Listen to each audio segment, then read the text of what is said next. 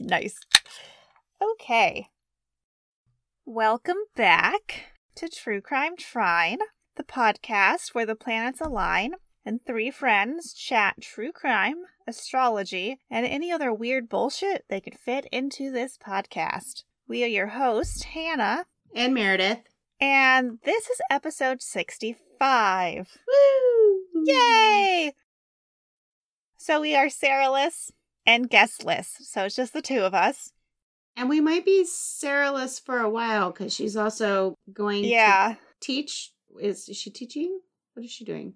I know she's not having fun. No, it's a lot of work. She's like a teaching assistant for the class and then also trying to do some of her own research too. Yeah, Sarah's going to be gone for a while. We'll make it work again. You know, we did this. We'll do it again.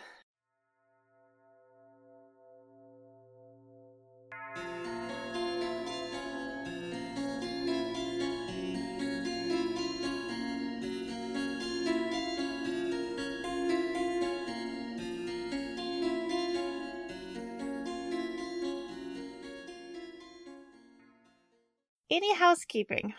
No housekeeping. I have one thing for Pearl. I thought of another job that I would like. I would like to be a reenactor in a true crime documentary. Doesn't that sound fun? Oh my god, that sounds amazing. You don't even have to be a good actor. You can be terrible. It would be so bad, and it's like so charming. I wonder if we all three could get on. Oh my god. Right? Oh, I love it. I um Just to be the cadaver or the body. I know, just just let me lay there. Actually, that sounds great. I'll just take a nap. Uh, so I was watching some true crime documentaries tonight, and I was like, oh, I forgot. Like, this looks super fun. uh, yeah, it does. I also watched the hockey documentary. It was super fun. Did you like Tommy the T-Bone Pompacello? Oh my god, yeah. AJ, I I guess I wasn't quite imagining AJ, but I should have been imagining AJ to look exactly like that. Yeah. A lot of the focus of the documentary is on AJ, and I wanted you know my story to be more about Jimmy and then like the Rico stuff. But the documentary has a lot more about AJ, and it's a good documentary. I enjoy it. I watched it twice. I do feel like more generous towards AJ after watching that documentary than I did during the our recording. Yeah, He actually did put together a very good hockey team. Just uh not quite following the rules, but Well, he didn't have the, I guess, the best influence about following rules, Mm-mm. technically.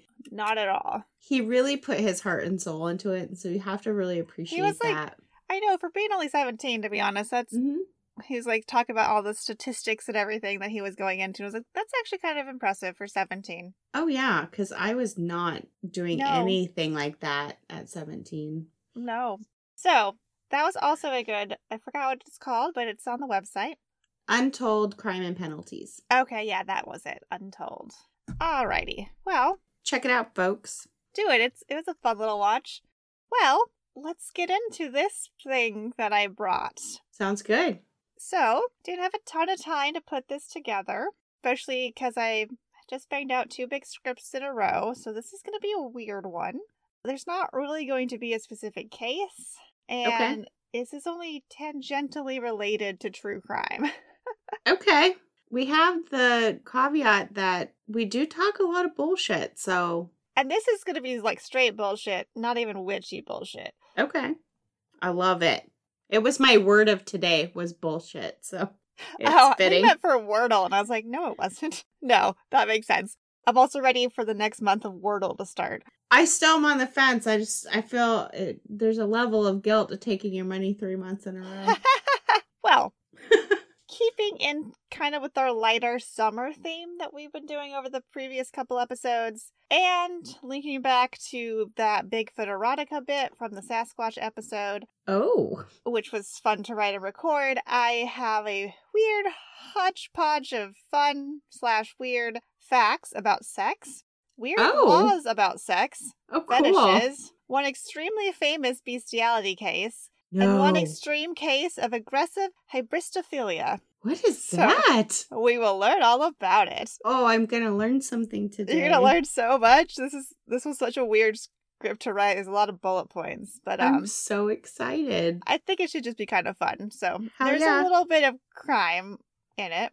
Well, first, in the United States, we are a United States podcast. I didn't look anywhere else. The average age that a citizen has sex for the first time is 17.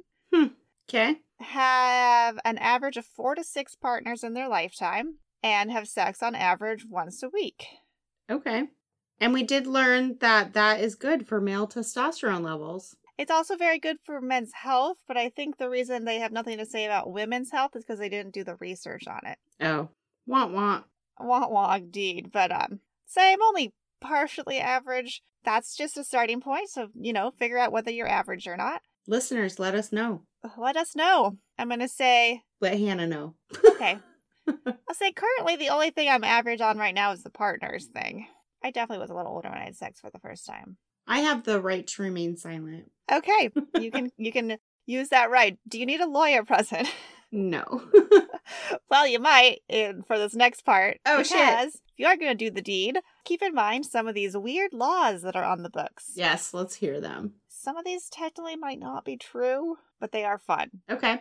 And I'm I kind of looked at I, but I kind of said whatever. So, if you want to have sex with Satan in Bakersfield, California, you must wear a condom or face jail time.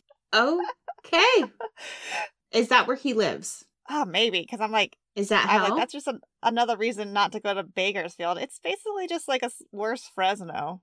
okay. And I feel like Satan could li- live in either one of those places. Okay. So, hmm. Interesting. have Satan come to you if you don't live in Bakersfield, and then you don't have to glove up. There you go. Wait, he has to wear the condom. Well, not necessarily.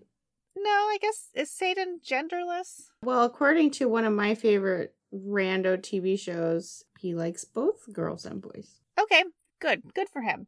All right. If your preferences lean towards the spiky type, don't go to Florida, where sexual relations with a porcupine are banned. I would say that's a good call. Which should just it comes with its own like deterrent, I feel like. Florida man. I just I don't think the porcupine wants to be a part of this. Woo! Louisiana is one of the only states where it is legal to commit necrophilia, Oh. but no oral or anal sex of the corpse.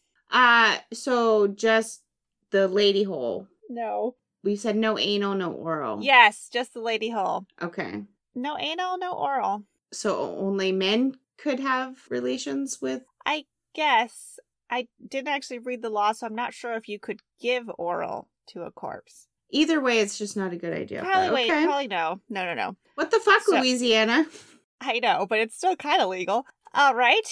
It is illegal to have a beard in Indiana if you, quote, have a tendency to habitually kiss other humans, end quote. So it's kind of up to the discretion of the courts on that one, what habitually kiss means. And I guess if you want to branch out from humans, you can have a beard. Most of these two are laws directed at men, but I think just because no one ever, no one was thinking about women for a long time. Sure. As a person who has a bearded spouse, I I have no complaints. Well, we could ask the question if you're being kissed habitually, but we don't need to get into that. I am married. so we don't need to get into that. In Minnesota, Minnesota, oh, Minnesota. illegal for a man to have sex with a live fish. Well, that's a good plan to Dead not fish? do that. Yeah, oh, son. So they can Dead be fish, fish to be yeah, fish necrophiles. they can. And women can do whatever they want, live or dead. Okay. In Texas, conservative hellhole, you cannot own more than six dildos at one time. Why? The power grid? Oh my god. They do need to watch their electricity usage. Get, get batteries. I do not know why on that one at all. And why six? That's I know. Why did we settle on six? because seven is just too many. Seven is disgusting. six is just fine. Six is okay, but you're toeing the law right there. Adam and Eve, hook us up. Oh, I was like, Adam and Eve in the Bible. No, Adam and Eve. Oh no. None of us live in Texas. We could buy more than six dildos. we can have as many as we want. So, Virginia is for lovers, but if you are in Rombach, Virginia, you have to keep the lights off during all forms of sexual intercourse. it might be a good thing. I know. I'm like, I don't know anything about Romback, Virginia besides that, but that's that. And then this one, this is going to be pure sarcasm, everybody, but in the most egregious infringement on American rights, in Wisconsin, it is illegal for a man to fire a gun while his partner is climaxing. So there's that. That does mean that the man, well, if the man was having sex with a woman, he did make the woman come. That might be worth shooting a gun over. yeah. but you can't. Sorry, guys. Sorry, guys. Sorry. Sorry. Keep your gun away from the bedroom. If you want to sell a reptile in Illinois, you must provide a written note to the purchaser telling them not to kiss the reptile. That is your responsibility as the seller. I mean, can they? I, Sarah would know this. So, I know. Do we give them diseases through saliva or something like that? I feel like they would give us diseases more likely, but I think we're probably dirtier than they are. Sarah, let us know. Sarah, you're missing a lot of good stuff on this one. Yes, you are. This one I'm mostly fine with. It is illegal in Colorado to kiss a sleeping woman. Thank you. Leave me alone, I'm sleeping. You're about to get punched wanna- in the face if you wake I me know. up. I don't want to be awoken by your like sweet kisses. I don't want to be awoken. The rule in my house is you never wake a sleeping mama. That's a great rule. Mm-hmm. In Alexandria, Minnesota, it is illegal for a man to have sex with his wife if his breath smells of garlic, onions, or sardines. Sardines, sure, but garlic and Garlic and onions, onions. seem like a part of almost every meal, but I'm not mad at garlic ever. brush your teeth first, I guess. It's good dental hygiene. True. Brush your teeth, men. Mm-hmm. In Ames, Iowa, it is illegal for a man to take more than three sips of beer while lying in bed with their wives. So get trashed first. Oh, husband, you're getting arrested. well, don't go to Ames, Iowa. breaking the law, breaking the law. Woo! Okay, there has to be a story behind this one, but I don't know what it is. But it is illegal for any member of the Nevada legislature to conduct official business while wearing a penis costume.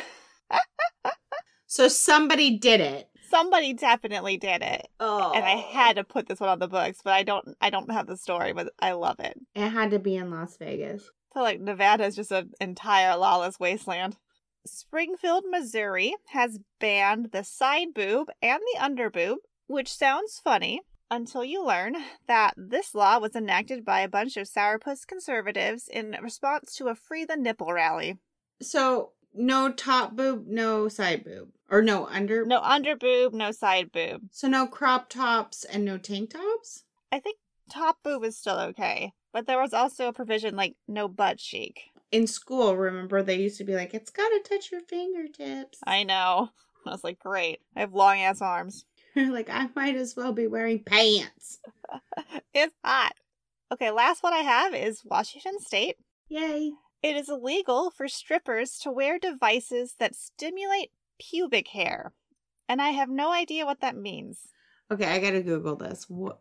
I don't I also that. tried to Google this as well, but I'm like, devices that stimulate pubic hair? like growth. Whatever it is, it's illegal, but I don't know what it is. But while I was doing my Googling, this did bring me to an article in the peer reviewed journal Urology entitled Pubic Hair Grooming Injuries Presenting to the U.S. Emergency Departments. Oh my god. and god! I will never publish a paper with that great of a title in my entire life. That's amazing. Gonna go into that a little bit too. So, from 2002 to 2010, there were 335 ER visits for genitourinary or GU injuries related to pubic hair grooming. These numbers increased approximately linearly during the study, with more than one third of the actual injuries occurring in the 2009 2010 year. It skews slightly female, 56.7% were female, but still a decent amount of males are nicking something. I would say they have more potential No. for more damaging stuff. I guess I always find it difficult. it is difficult for sure. Yeah, I guess like, but they can at least kind of see what they're doing. but on the underside for them, Yeah, that's true. Well, the mean age was 30.8 years, but it skewed older for men, so that would be 38.3 years for men, and younger for women, 25.2 years. So women figure it out young, I guess, and maybe men don't start until later. Razors are the main culprit, 83%, and lacerations are the most common type of injury, 36.6%. So be careful out there or down there or wherever you are. the months with the greatest injury rates are November and August. No idea why. Thanksgiving and end of summer. I don't really celebrate either of those things. I'm just guessing. It's definitely not Valentine's Day or New Year's. Like, Well, you're drunk on New Year's, so it doesn't matter. fair. Okay.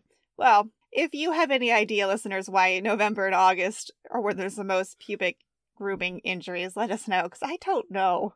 Most of the injuries occurred just as you would expect, but someone did slip and fall onto a razor, and another accidentally shaved over a spider bite and just was bleeding everywhere. And I was like. Why do they have a spider bite down there? you know, I don't know. Spiders can get anywhere. That's true. I did one time read this article, and it's been years, so I don't know who the fuck wrote it, but that you are never more than three feet away from a spider in or outdoors. I feel like I've heard that as well. I mean, they're probably in the walls. There's a black widow living in my garage. you still haven't got rid of that?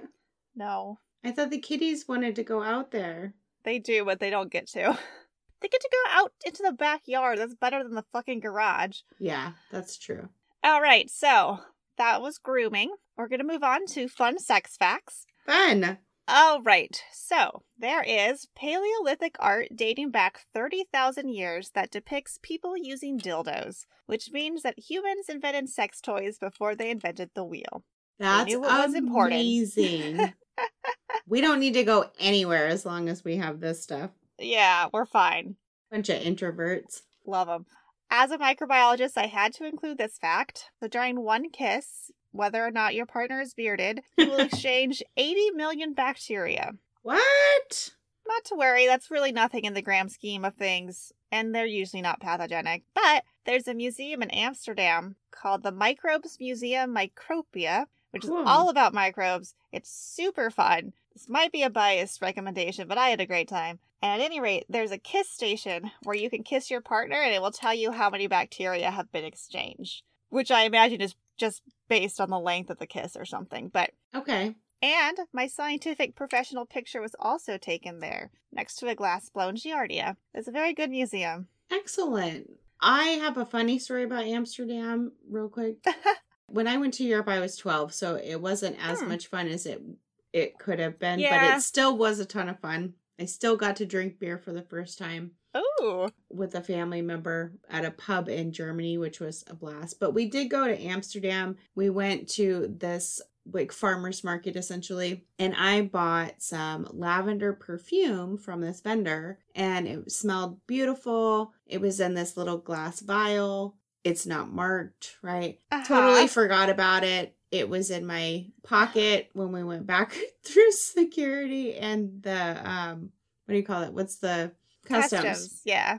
And of course, I don't speak any of those languages, and so they had to have uh, an English speaking person come over to talk to me. And I'm like, perf- I'm like perfume, perfume, and I was Uh, like yeah. just making it fucking worse. But essentially, I have this like vial of like questionable liquid at 12 And I Um, like you're 12, but as I'm flying back from Belgium. So like it was it was interesting. I mean, they finally got the gist of it. I'm like lavender, flowers, perfume, perfume, perfume. Like, like why why is this 12-year-old just gesturing? I know.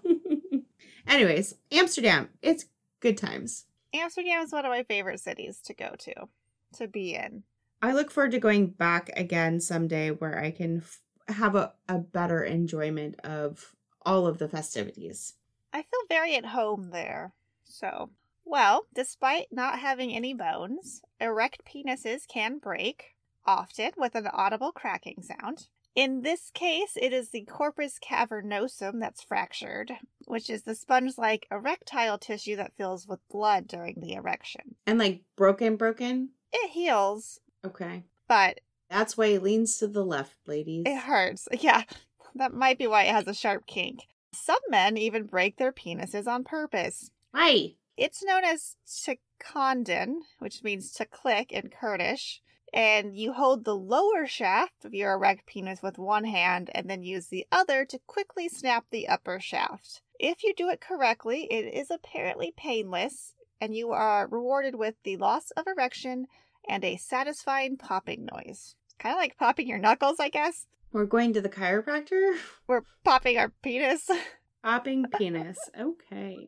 This one is particularly weird. So, a study was published in 2005 in Biological Psychology, where the researchers had a sample group of 18 heterosexual women and 18 heterosexual men, which is admittedly a small sample size. But Mhm. regardless, this group was shown two pornographic videos, one featuring humans and one featuring chimpanzees. Men showed no arousal when watching the chimpanzee. The chimpan chimpanzee Men-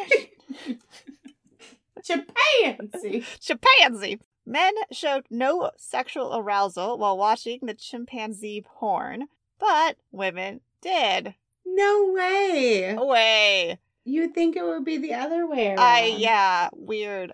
That one was like, oh, interessante. Oh. Uh, Okay. and this might not come as too much of a surprise, but in this study, the men only showed genital arousal when exposed to female pornographic stimuli, while women showed genital arousal to both male and female pornographic stimuli. Not surprising. Not surprising at all. Okay, an estimate cited in Postgraduate Medical Journal claimed that 0.6% of all sudden deaths occurred during sex, which sounds small when described as a percentage, but translates to 1 in every 200 sudden death cases. Wow. Right? Like aneurysm or Mm-hmm. okay. So, primarily aneurysm, heart attack, brain hemorrhages are the primary things that hit them. My fear is not during sex, but like to die of an aneurysm while I'm on the toilet. I guess I don't really have fears of my body being found because I'll be dead, whatever. Yeah, but so like I, I, think know. my fear is just dying of an aneurysm. Well, that's Period. true. I know, but like I don't want to be on the toilet and somebody's got to be like, like get me off the toilet, and then they're like, oh, she took a massive dump before she died. she wasn't finished. Uh,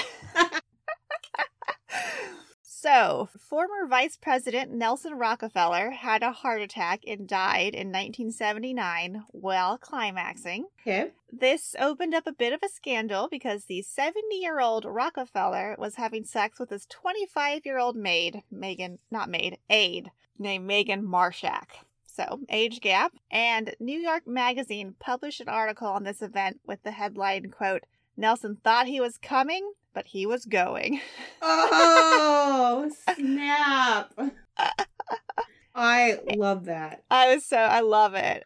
An Atlanta Police Department officer died in 2009 while participating in a threesome. His wife sued his doctor and won a $3 million settlement based on the fact that her husband had atherosclerotic coronary artery disease and his doctor had not properly diagnosed or advised him. Okay. And this one was super weird. Apparently, Matthew McConaughey's father died from a heart attack while having sex with Matthew McConaughey's mother in 1992. Oh, What? I know. I'm just like, whoa. at least he went out doing what he loved. I guess. I know. This can't be the worst. It was with his wife. Mm-hmm.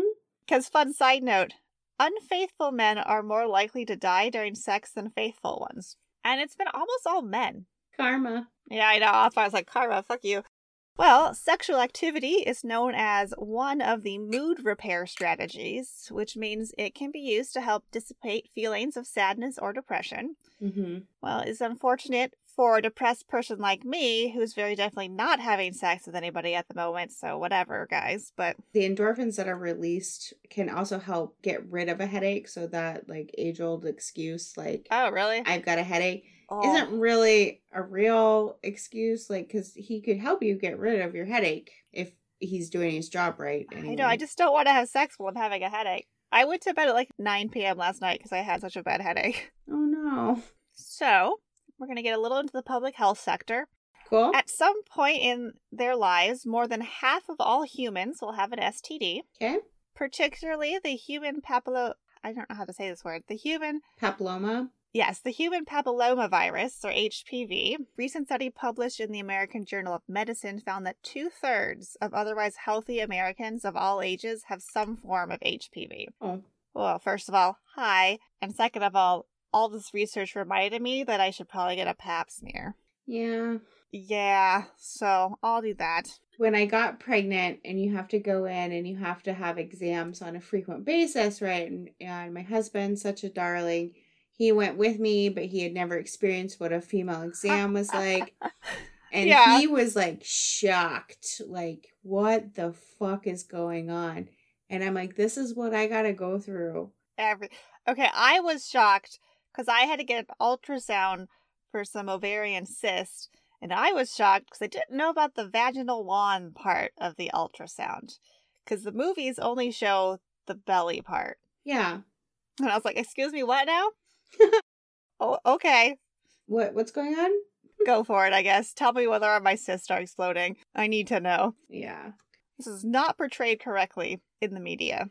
It's it's very invasive. I mean, I've kind of gotten used to it because I do have HPV. I did have precancerous cells. I have gotten my cervix looked at a lot. Mm-hmm. So, and now it's like anybody who wants to. You're like, why not? What's it look like up there? The pap smear is actually named after one of its inventors, Giorgio's. Let's see here. Papanicala. Nope. Papanic. Nope. Papa. Pap- It's Papa Nicolau. I'll go with Papa Nicolau. okay. In the 1920s. So figuring out our services even back then. Thanks, Pap. Thanks, Papa. There is an HPV vaccine now, and I would recommend it, but it seems to work best on young people between the ages of 15 to 26. So I was probably a little on the old side when I got mine, or already infected. I have no idea where mine came from. Mm-hmm. The STD that is the one that's most on the rise right now is herpes. Oh. Oh, yeah. You can't see me. I'm clapping. You're like, herpes. No, it was not clapping. That's the other STD I've had, but I don't have that one anymore. You can get rid of it easily. That one was because someone was cheating on me. Yay! oh, that's fucking lovely. Fuck Which is probably where the HPV came from as well, when that one never got cleared up. Either way, medically or emotionally. Mm. So, anyway, currently the CDC estimates that one in six Americans are infected with one of the herpes simplex viruses. Mhm. So, there's one in two, which is approximately 50 million people. Yeah. The journal Sexually Transmitted Diseases has estimated that by 2025, 40% of men and 50% of women could have herpes, and that is not that long from now. Mm-mm. And herpes is not a great one.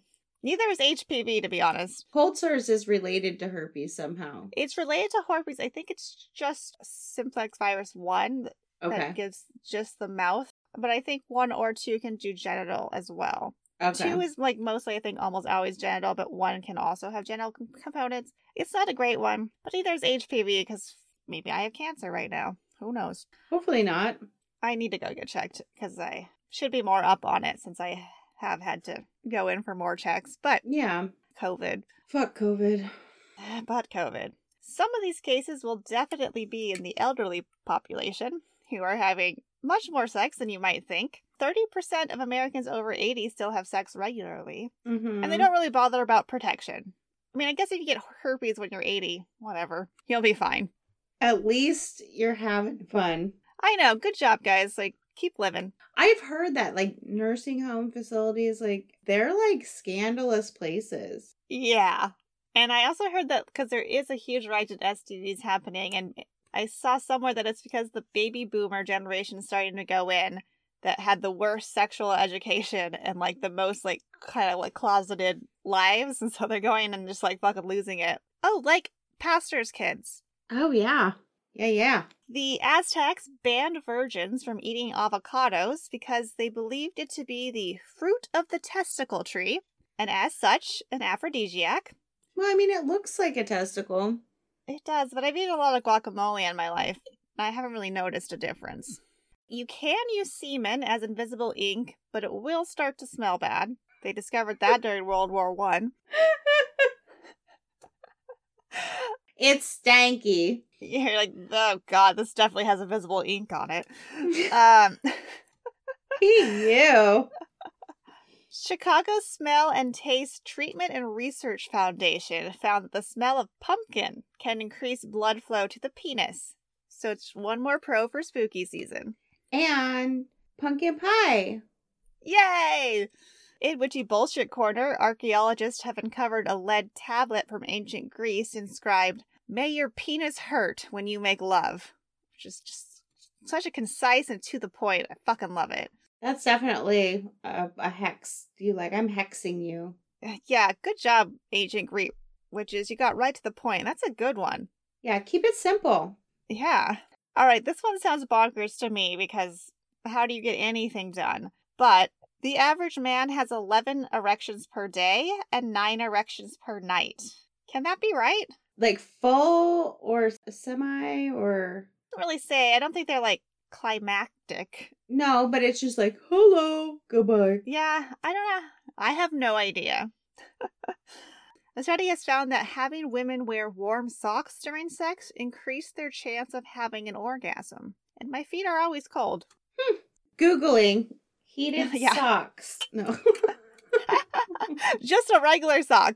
The average person spends 20,160 minutes kissing over a lifetime, which is two weeks, which seems like a lot. that does seem like a lot. On an ah slash fuck off note, the American Sociological Association found the most mind blowing sex typically comes from being in love with your partner.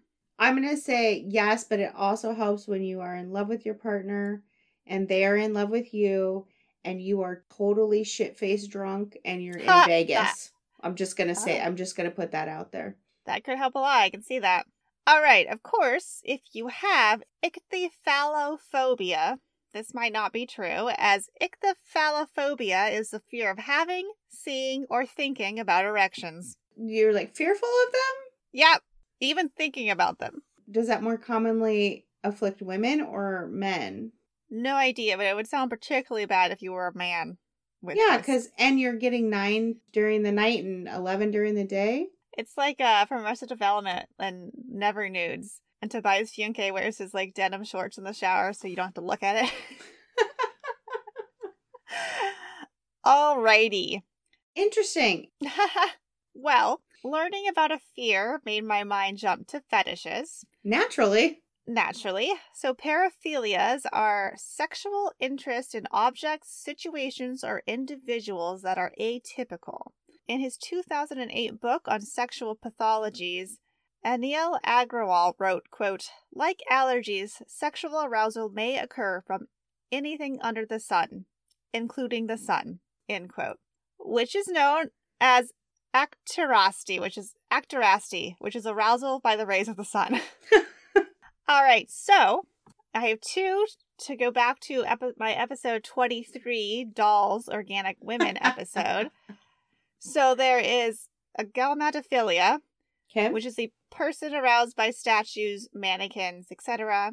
And then more specifically, pediophilia, which is specifically for dolls. Okay. Let's see here. So I was gonna have you guys like guess these, but Sarah's not here, so I can guess. I can try. All right. I need you guess hockey lingo. I know you totally did. Chasmophilia. Casmo. Casmophilia. I am afraid of vaginas. No, you like. Oh, I like vaginas. Well, kind of. You're aroused by crevices, valleys, and caverns. Uh, yeah, okay. Fair enough. Dendrophilia. Dendro. You should know this one. I'm thinking like dendrotoxin. Isn't that a thing? It is. I like pufferfish. no, you like trees. Oh, trees. I was thinking that's tetrodotoxin is the pufferfish. Yeah. Okay. This was my personal favorite. Eproctophilia. A procto. Tacos. Well, it is arousal from farts, Okay. which I guess could come from uh Gross. tacos. Cl- I was close. I'm gonna yuck this yum. I don't like it. Formicophilia. Formico, like Formula One racing. That would be so much better than arousal by insects or by insects crawling and nibbling on the body. Uh, no, thank you.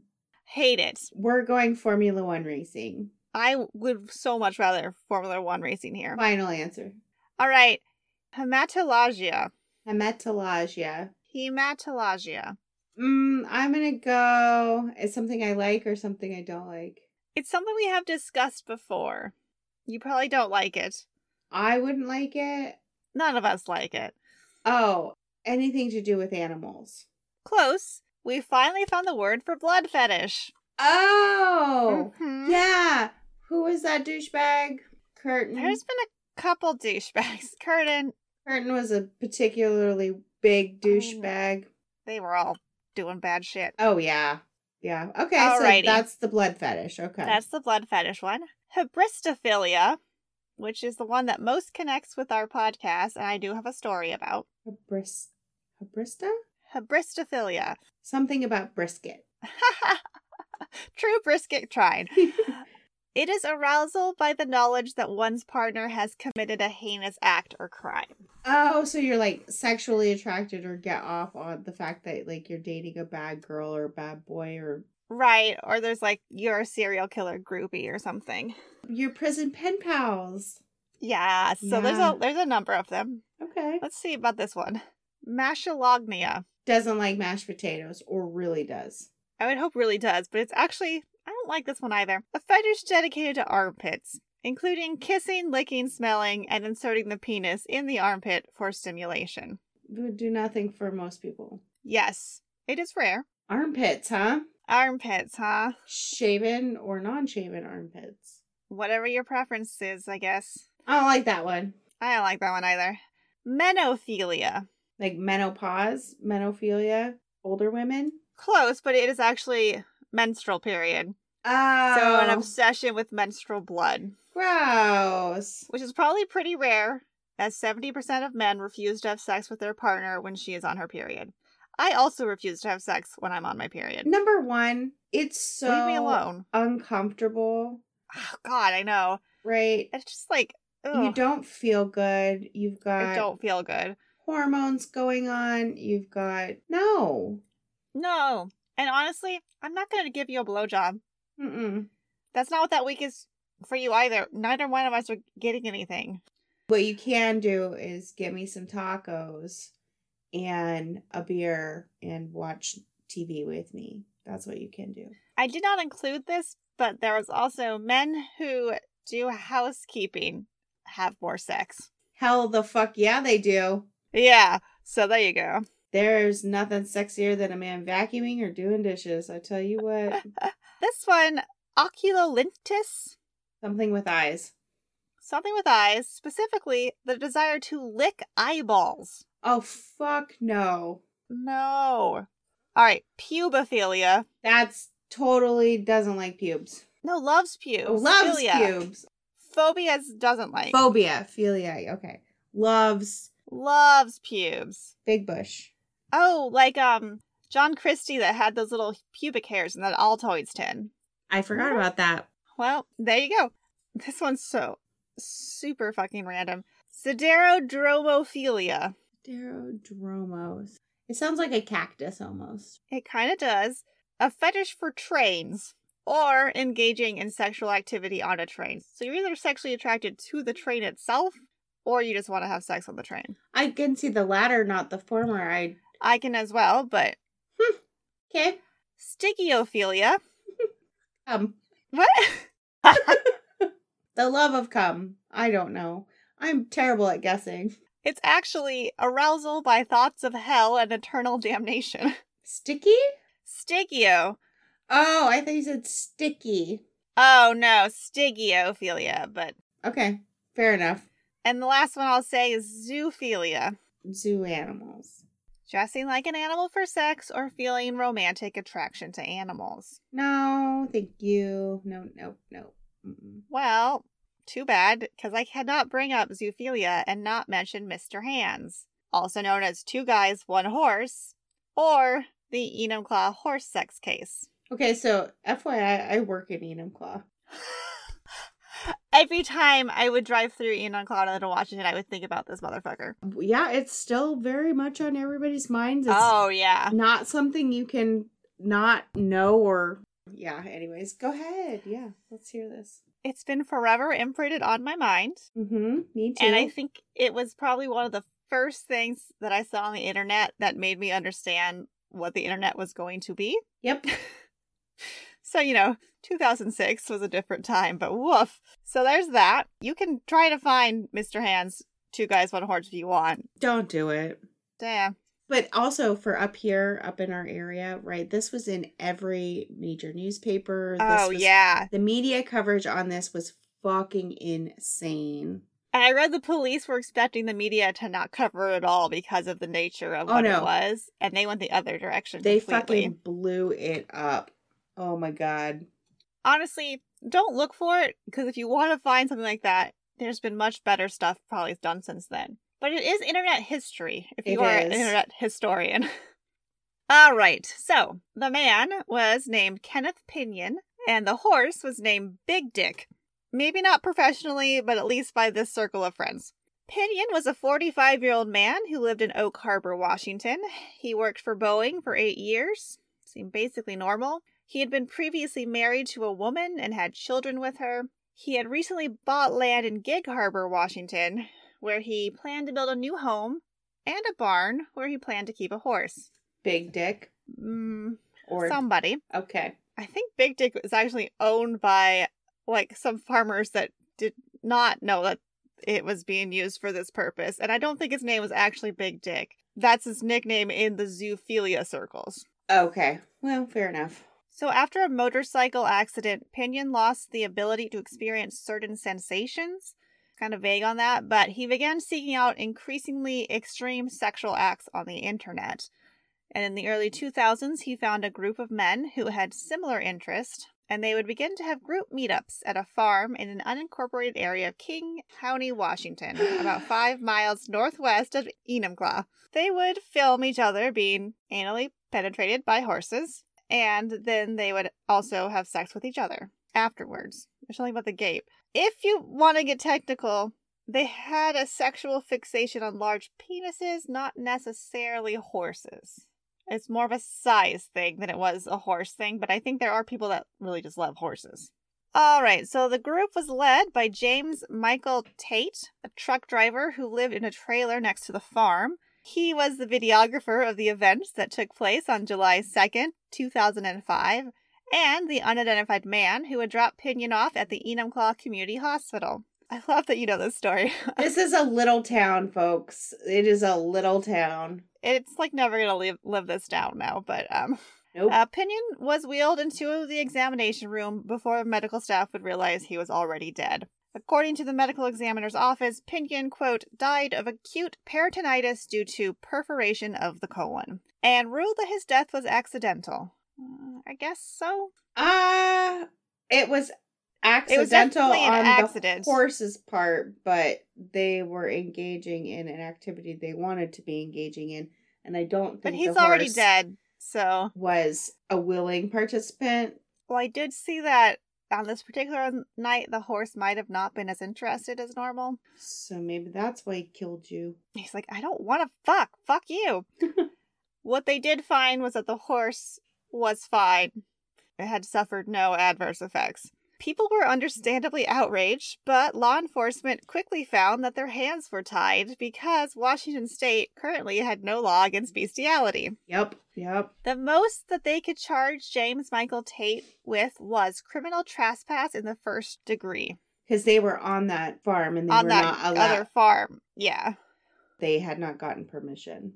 and might not have gotten permission. Probably not. Let's hope not. Tate entered an Alford plea, which is a form of a guilty plea in which the accused maintains that they are innocent, factually innocent, but acknowledges that the evidence would likely lead to a conviction. hmm Tate was sentenced to a suspended one year sentence, a $300 fine, one day of community service, and was ordered to never visit the farm again. So basically, nothing. Almost nothing. And then he moved to Tennessee and got in trouble for the very same thing. Seriously, I did not know that. Uh huh. I didn't go into that, but he did move to Tennessee and then, yeah, definitely got caught again like a year or two later. Jesus.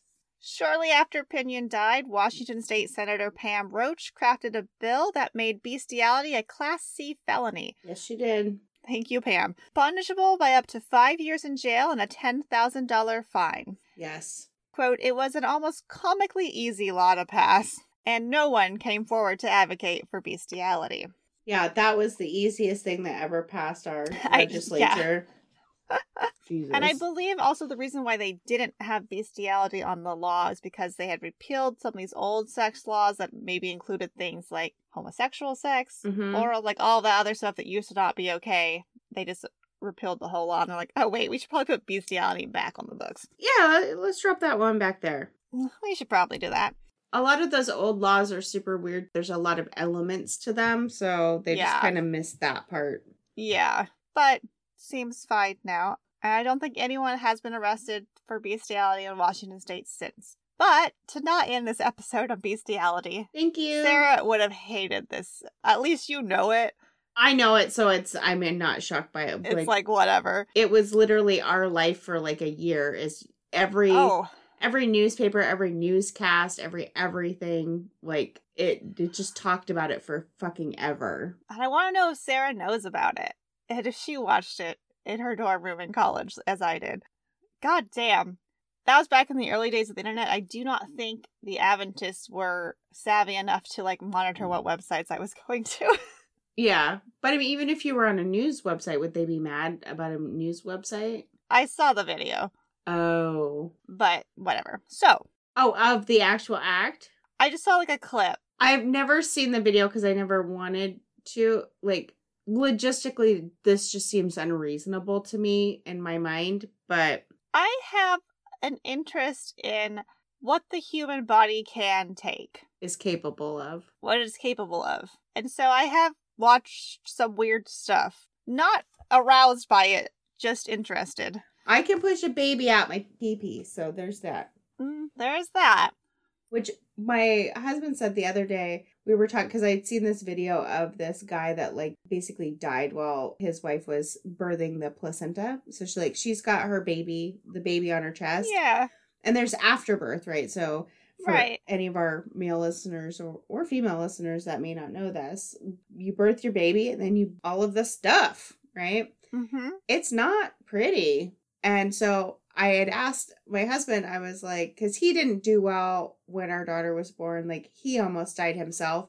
But he did say he was oddly fascinated by the afterbirth because it's just so, like, crazy. Like, that's all the stuff that was keeping our daughter alive. Fascinating. And I Mhm. like I was on this training grant that paid my tuition for like two years, and part of it was we had to shadow different doctors at the hospital, and I loved going to the surgery ones, just being looking inside someone's body, like what the fuck. It's crazy. Fascinating. It's Mhm. so interesting, and the butthole can do a lot. It's Yes. what my research has shown. Yes. Hi, Teddy. I know. I'm still sitting on what stimulates pubic hair. Well, I did research what is the average length of a horse penis because I was like, is there a range or are they all just the same size? There's a range. It depends I guess, on like, the human- breed. Penises. Mhm. Yeah. Well, anyway, to not end this episode on bestiality, I decided to end on a slightly better note with the story of a woman who loves serial killers. Okay. Unfortunately, while researching this, I stumbled across the Incel Wiki. Because there's a wiki for fucking everything. Like literally fucking everything? Not the incels. Okay. Yeah. Tell me all about it. Well, yes, there is an incel party, a political party that was created in 2019. Some of them are fine. Criminal justice reform, a monthly government allowance for the poor, that's whatever. Some of them are weird, but mostly harmless. Make anime great again. And make more Michael Cera movies, but where he's not just shy, but unemployed and living with his parents. Okay. specifics. Uh, and then it gets bad.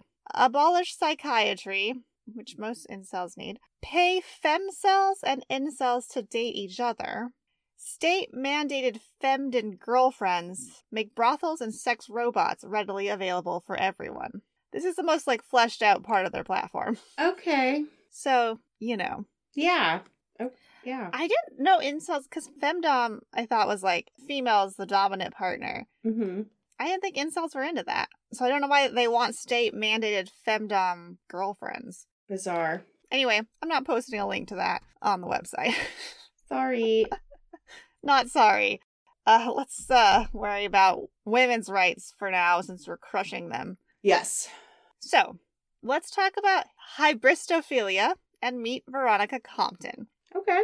In 1980, she wrote a letter to Kenneth Bianchi, who was one half of the Hillside Stranglers, and he was serving multiple life sentences for rape and murder. mm-hmm. Ostensibly, she sent him the letter because she wanted to interview him as research for a script that she was writing about a female serial killer. But within a few months, after writing back and forth and meeting with him at least once, and maybe only once, they had concocted a plan in which Veronica would murder a random woman in the same manner of the Hillside Stranglers to make it look as though Bianchi was innocent. Holy fuck. And they came up with all sorts of plans, including one where she would dress as a nun. But Veronica settled on traveling up to Bellingham, Washington in a, a pregnancy disguise and a wig. And since the Hillside Stranglers had raped their victims, Bianchi smuggled a semen filled condom to her in the spine of a book so that she could make it look like the Hillside Stranglers were still on the loose, and she brought that condom with her to Bellingham. Jesus Christ. And she would meet 26 year old Kim Breed at a bar Oh. And lure her back to her hotel room. Mm-hmm. Once inside, Veronica put a ligature around Kim's throat and tried to strangle her. Luckily, Kim was able to escape and go to the police. Yeah. So Veronica would receive a life sentence for first degree attempted murder with the possibility of parole. And while at the Washington Correction Center for Women, she started writing back and forth with another serial killer. This time, Doug Clark, one half of the Sunset Strip killers. Oh my god. And Doug Clark, along with his girlfriend Carol Bundy, Bundy's just not a great name, No. killed at least six women and girls in the Los Angeles area. Doug was partial to decapitations, so Veronica once sent him a Valentine's Day letter with a photo of a headless female corpse. And not really sure how that made it through prison censors on either end, but it was the 80s. Yeah. She would eventually move on to someone who was not a serial killer, but rather a political science professor at Eastern Washington University, James Wallace. Okay. He sometimes taught at prisons, and Veronica reached out to him after hearing one of his lectures in 1987. He apparently was a hybristophile himself, and their correspondence led to this blossoming of a wonderful new relationship. And in 1989, Wallace divorced his wife of 38 years so that he could marry Veronica. Oh, for fuck's sakes. Veronica had a son whom she had given birth to at age 17, and she had lost contact with him after she went to prison. She decided to get back in contact and escape from prison in July 1989 to try to find him. I don't know if she did, but she was caught after a week and a half on the run, sent back to prison, but was able to convince Wallace to adopt him. And I guess they also got conjugal visits because in 1993, Veronica gave birth to a daughter who had been fathered by Wallace. Uh, in 1996, despite the fact that she had escaped from prison, and I, I just don't really understand this, she was let out on parole. Winnie Ruth Judd got out of parole after she had escaped for six years. Yeah, but that was a little older. I don't know, man. I don't know, man. Well, she joined Wallace and her daughter in Cheney, Cheney, Cheney. Shanae, Washington. And her son was an adult by this time. Veronica's parole would only last for two weeks. Oh, shit. A social worker would come to visit Veronica at Wallace's house to check on their daughter. Veronica answered the door naked and had what the social worker described as pornographic paintings on the wall. Although lawyers would dispute as to whether they were inappropriate or not, whatever. Yeah, but there's a lot of nude art type stuff. I don't know. Eh, whatever. Well, Veronica had also stopped seeing her counselor, which was a condition of her parole. Yes. So Veronica went back to prison regardless of what the art was. Mm-hmm. She earned parole for the second time in 2003 and has laid low ever since. Uh, the one thing that I did find about her, she does sell abstract paintings, and one that is not quite abstract, as it appears to be an adult's head emerging from a vagina titled The Birth. I'll put it on the website. Okay. And that's all I have. Interesting. So this was a weird, jumpy thing, but we I did it. I enjoyed it, except for the bestiality stuff. I learned some stuff. Yay! I was going to say grooming fatalities. Uh, no, grooming injury statistics. There hasn't been a grooming fatality. I think that paper would have mentioned it because I did read the whole thing. I'll put it on the website. Even Lorena Bobbitt didn't successfully get a fatality. No, it was not a fatality. Mm-mm. Yeah. It was good. I enjoyed it. I thought it was fun. It was tangential Yes. to true crime, but it was fun. no, there's true crime in there. There's, true crime in it. I love the statistics. I love those weird I laws. Fantastic. I the loved laws it. is like where I got the idea from. And then I was like, I need more than just laws. So mm-hmm. this yeah. was born. no, this is great. Rebirth. I've got some astrology. I I looked at the week. It's going to be a busy week. This episode is going to air on July 11th and on Tuesday, July 12th, Venus in Gemini will be trine with Saturn in Aquarius. Mhm. Trines are good, man. So this is going to be a good day to kind of talk to a trusted mentor and get some advice on obtaining goals. But you really want to be realistic about your expectations in order to obtain these goals. So that's why it's suggested that you reach out to someone that you trust and that someone who has maybe provided guidance to you before. And then on Wednesday, July 13th, we get a full moon in Capricorn and we love our It's caps. me. Mhm. And this is all about success, never taking no for an answer. I will apply for that job that I'm not qualified for. Yeah, just don't take no for an answer and Like no one's talking to me, so they're not even they're not giving me anything. Yeah. it's it's a good day. And then we also Oh, yeah. have a couple other pieces to this day. There's like I said, there's a lot going on on Wednesday. So Mercury in Cancer will be sextile with Uranus and Taurus. And so we're also going to get this aspect that gives us really a boost of mental fortitude to make a quick decision, which is a good thing. And then also Venus and Gemini is going to be square with Neptune and Pisces. And we've talked about this before. Squares are not great, but if you're aware of them too, you can kind of plan for it. hmm So, with this aspect, you're going to want to avoid people that might guilt trip you. I was there with you. Avoid people. There you go. I mean, if Fine, you're just done. avoiding people, that's great. if you are encountering people and they kind of start this bullshit, like, just don't let anyone harsh your mellow, okay? Just don't. That's a very like cancer thing to say. right. And we are still in cancer season, so like, Yeah. you know, just yeah, just fucking don't let people get to you. Don't. You're taking no for an answer, but in this case, you can tell people, other people, no, is what I'm going to recommend. Who also may not be taking no for an answer, and it will be an infinite loop. But You can walk away. you can walk away. Yeah, walk Or just not get involved at all. avoid avoidance. That's the easiest. And then on Saturday, July 16th, the sun in Cancer is going to be conjunct with Mercury in Cancer. And so this is going to be a good day to catch up with friends and Oh. family, which is very appropriate. So enjoy that wonderful Saturday. And then Hey. Sunday on July 17th, the Sun in Cancer will be trine with Neptune in Pisces. And this combination gives us a really good sense of empathy thanks to the Pisces energy. And the cancer. Yes, and the Cancer. But that that empathy plays into the ability to look at someone else's perspective, which I think is has some really good Cancer energy in there as well. Um, also, on the 17th, Mercury in Cancer will be trine with Neptune in Pisces. And this is going to be a really great day to express yourself in a very positive way by releasing your inner artist. So, draw, Sarah. color, paint, I don't know, anything fun and colorful. And then also on the 17th, Venus enters Cancer. So the planet of love is going Hmm. to enter Cancer. And so it's a plus and minus here because, you know, you can get your emotional highs as well as your emotional lows in Cancer. So for the next four weeks, we're going to be a little bit more tender. We're going to be a little bit more protective.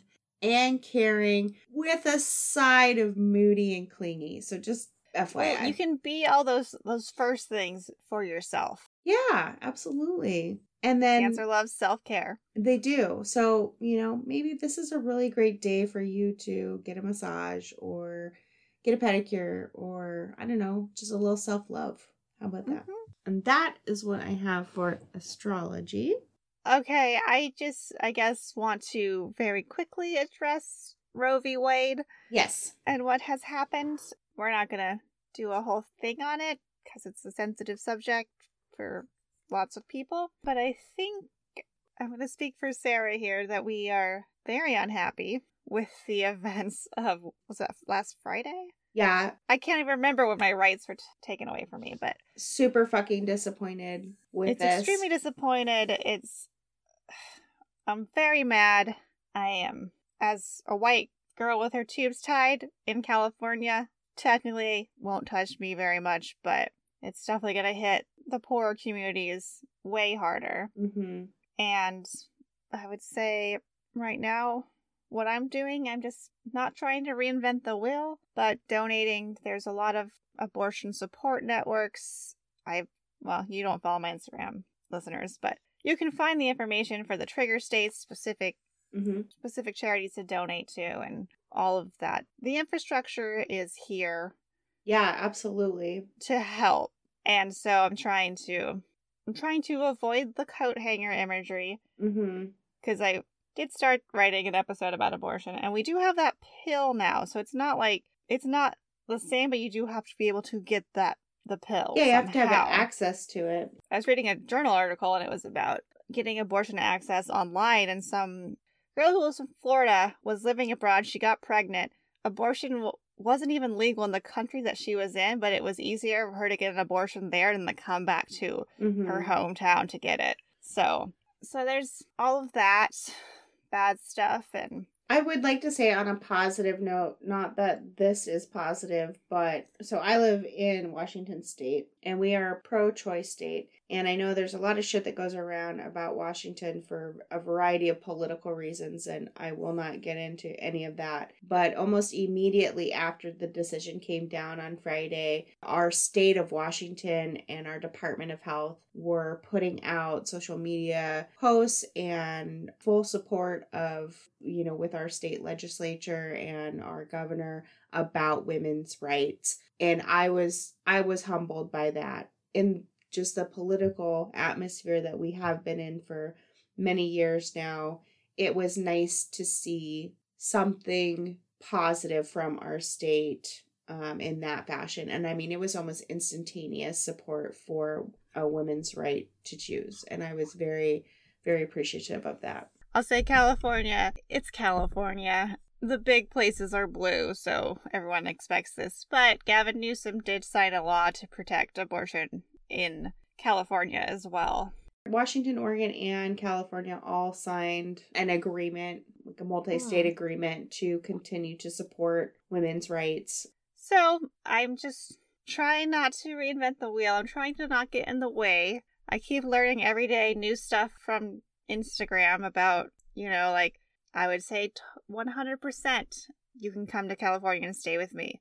But apparently that's there's already the network set up. I don't need to do that. There's a networks. It's ready for you. There are so many resources out there. It's There it's really are. Yeah. And I guess uh, find your inner Penelope Garcia to look this stuff up without anybody knowing about it. I was Googling straight up, but I, I'm in California, so I felt safe to do it. Pills are fine. You have a right to choose what you want to do with your body and what you want to do with your life because it's going to affect everything. Yeah. And a bunch of old white rapists probably shouldn't have a say in um, what women can do with their bodies. I also need to backtrack here too and remember about my inclusive language. It's not women, it's people with uteruses, I guess is the term to use. Like trans people can get pregnant as well. So, I think it's important for everyone to have the right to choose what is going to work for them. Mhm. and not just in this case but in in general too like one of the big things as a mom i know hannah that's not the path that you want for yourself but like I experienced almost a level of bullying when I was pregnant with Oh. people who are like, this is what you have to do. This is what you have to do. This is Oh, what's yeah. best for your child. This is what's best for a healthy baby. There's so much bullshit out there and people's opinions of what's good and what's bad. And it's overwhelming. And then, like, Definitely see that. people are super fucking judgmental when it comes to breastfeeding or bottle feeding or what kind of diaper you're using or it's insane how much we tear each other down.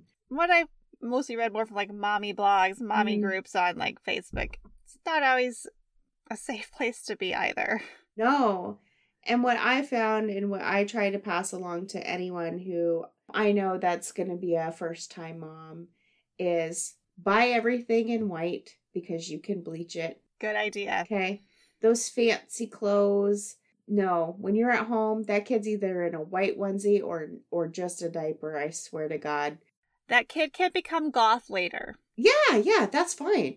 But for like just cleanly purposes and laundry purposes because they shit and piss and vomit everywhere. It's why hotels only have like white sheets and white towels. Yes, yes, that's exactly right. So that's my number one recommendation. Number two is you do what works for you and your family because things that worked for me, I know clearly did not work for other people, but things that other people were telling me in this like very bossy advice that I was being given was not something that was working for me either.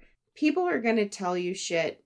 Like just don't just smile They're and nod tell you shit regardless and like smile and nod and do what works for you. So if it's breastfeeding, if it's bottle feeding, if it's whatever, just take a breath and do what's best for yourself. And that does bring me back to the fact to point out that this is not because the Republicans or the Supreme Court have any notion of like really wanting to help people. They just want to control bodies. And they want to keep our disenfranchised communities down so that they can actually rise up and make the changes. And like, because like, what was it, like two weeks ago? It might still be going on. There was that formula shortage. Yeah. And they're like, oh, let's force people to have babies. We won't give, we don't have the worst maternal care, like leave, like everything here. We, if we really cared about human life, then there's a lot of things we could put into place to actually address that. And that is not this thing. So like there's other countries, I think it's some of our Norwegian countries. They really know what's going on. For me, when I had my daughter, I had to not get paid for 6 weeks. I could take it off, Oh, but I couldn't get paid for it. There's now in place in Washington state where we have where you can get paid for it. and you only got six weeks? Six weeks, but that's six weeks to bond with my child. And you know how hard it was for me to put her in care after that with someone that oh, wasn't Oh, I'm me? saying you only got six weeks. only six weeks. because like some of these other Norwegian countries months and they have the same for paternal like leave as well which is I think is good too. I'd have to look it up, but I think it was either Sweden or Norway. I can't remember which one, but I think it's like the mother gets the first year Oh wow, that's and you're that means and I don't think it's 100% of your pay, but I think it's like 70% of your pay, which is Sure. fine cuz you're at I think I'm home. You're- fine. You're, not Yeah. necessarily, you know, going out and doing a bunch of stuff. you're not contributing to the workforce per se, but you are contributing to the population Mhm. like of that country and like trying to raise a decent little human being. But then they give the dad the following year. So essentially, parents would Oh God. get two years, right? At That's least amazing. that's what I read. But it's like we don't have that over here. And there are, if you want to support children and you want to take care of children, like there are so many things that you know we've got kids that don't have any lunch money to get any food. And we don't even want to give the lunch money to the public schools. Like, Right. if you cared about kids, we would fund these programs for the poor kids, give them their free lunches, Yeah. whether or not school's in session. They should get them over the summer, too. Absolutely. There should be more literacy programs. There should be more mental health services. Mental health services is my platform that I will die on, Mm-hmm. which is also why I don't think we need as many cops. A lot of what cops respond to are actually mental health emergencies or situations, and so. But we also decided to close all our mental institutions. Not like they were super great, but at least there was something. Yeah. But I mean, there's so much that we can do. Childcare is obscenely expensive. I literally was paying half of my pay, and I I had like a good rate, right? Half of my paycheck. Because I feel like I've like read people are just like it's not even worth it for me to go back to work because I'll be spending most of what I earn on childcare, so Yeah. kind of cancels out. No, and I have a coworker that's spending upwards of three grand a month for Holy childcare. balls. Three grand, That's insane. right? It's not like insane. It's a child. Like caretakers of children, you know, deserve it, but they should probably get maybe not paid by the parents per se, but maybe the state or something. Well, and I mean, I know that there's like things in place, right? And there's like help that you can get if you can qualify for it and stuff. But the point is, we could do better if you We could actually do so much better. care about these lives that they say they care about. Then show me that you care by putting all of these other programs and giving all of these other resources. Because otherwise, I just think you're being a fucking hypocrite. They are being a fucking hypocrite. I know. Also, maybe do something about all of these school shootings. There's a lot of fucking issues that we could fucking tackle. All they care about is the fetus, and once the fetus is born, it's whatever. You're on your own. But That's what it seems like. I just, I'm very upset about it. hmm My mom responded to one of my Instagram posts and said that she basically, like, she knew it was coming, and she's, this is like one of the only times she's ever cried in response to like a political thing. Yeah. And, you know, she was alive when Roe v. Wade was passed. She was probably at a pretty decent, like, probably in her 20s at that point, so Mhm. it's might have made a pretty big impact on her. Like I said, there's not even enough words to describe how fucking disappointing this is and how angry I am. My approach to my anger is a little different. I just, I'm raising a child right now, so I can't exude a level of anger and frustration. I can't. I'm just raising cats, and they already bite me. Yeah, they do bite you a lot.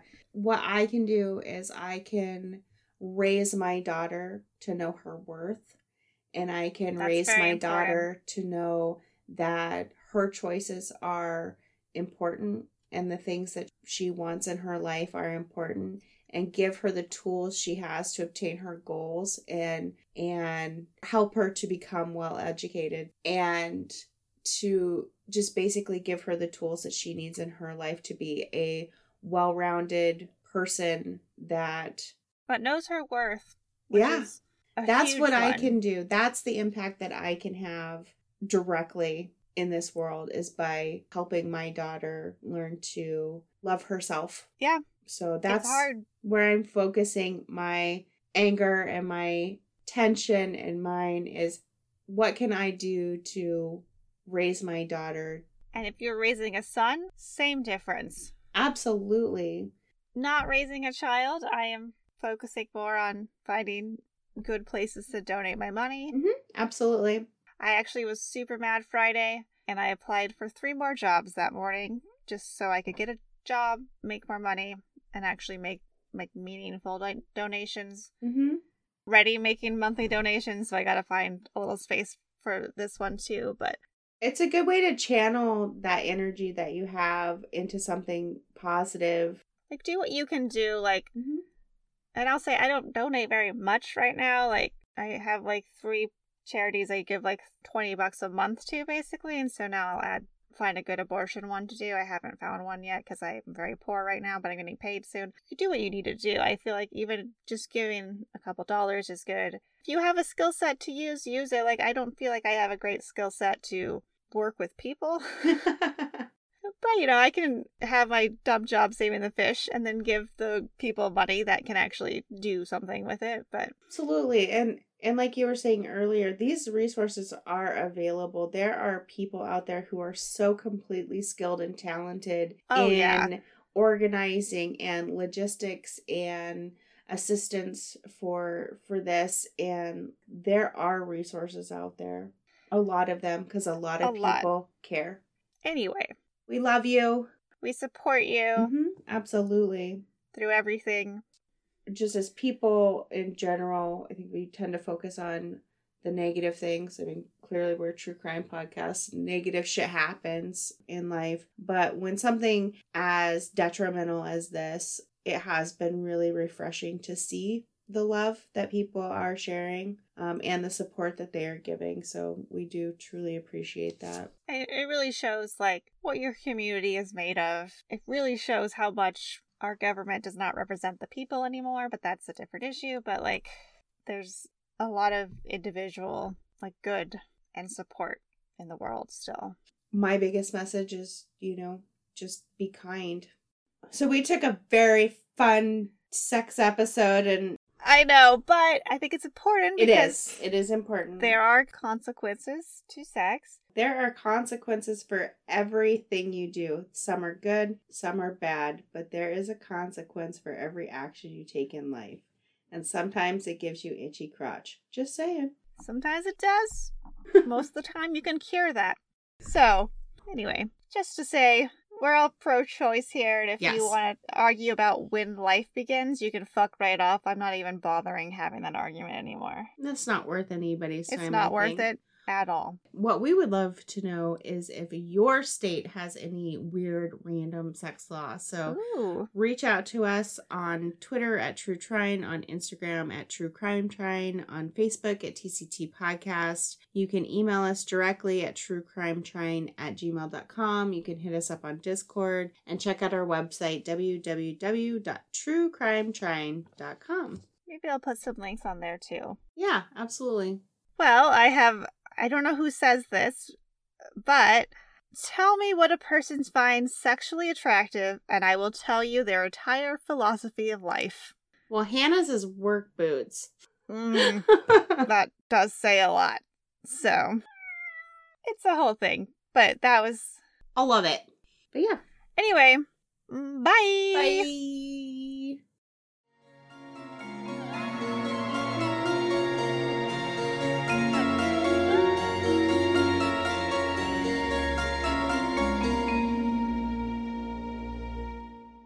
Music for our podcast was handcrafted by the talented and creative minds of Mike Warren and Pete Ortega. Our artwork was imagined and skillfully designed by the lovely Sarah Guest. As for production, well, they call me post production. Show notes are available upon request. Just email truecrimetrine at gmail.com.